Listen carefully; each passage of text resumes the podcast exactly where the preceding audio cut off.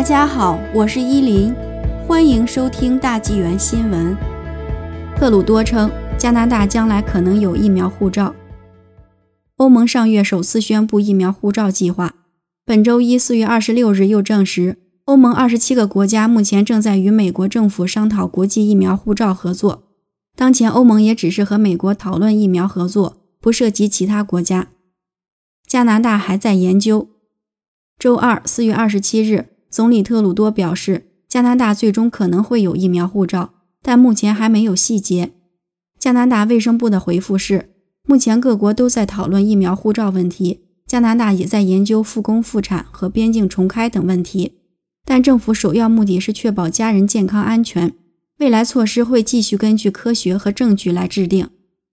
加拿大卫生部发言人表示。目前加拿大审批的几款疫苗科技虽已证实能有效防范病毒，但接种疫苗后，当事人是否仍成为携带并传播病毒的无症状感染者，进而构成公共健康威胁，目前还缺乏足够科学证据。加拿大卫生部只有在所有这些问题都得到科学解释后，才会采取进一步行动。卫生部还表示，加拿大疫苗接种证书由各省和地区政府负责保管。加拿大即使最后加入疫苗护照计划，仍需各省和地区政府配合。特鲁多上月曾提到，政府有可能推出国际旅行疫苗护照。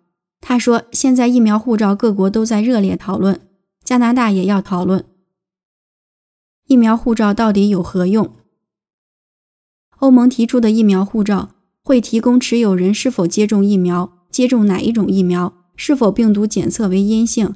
以及此前是否检测阳性并恢复等所有相关信息。欧盟各国通过各自的医院、检测中心或全国医疗管理机构出具本国民众疫苗护照。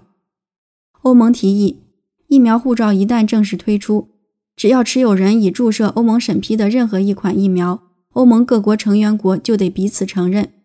欧盟目前审批的疫苗包括强生、辉瑞、莫德纳和阿斯利康等四种疫苗。欧盟还说，注射欧盟还未认可疫苗的个人，由入境目的国自行裁决是否放行。欧盟发言人对 CBC 新闻表示，欧盟以外的其他国家颁发的疫苗证书，只要满足欧盟标准，欧盟也在考虑互相认可。然而，欧盟却表示，即使推出疫苗护照，是否恢复正常旅行，仍视欧盟和全球其他国家疫情具体情况而定。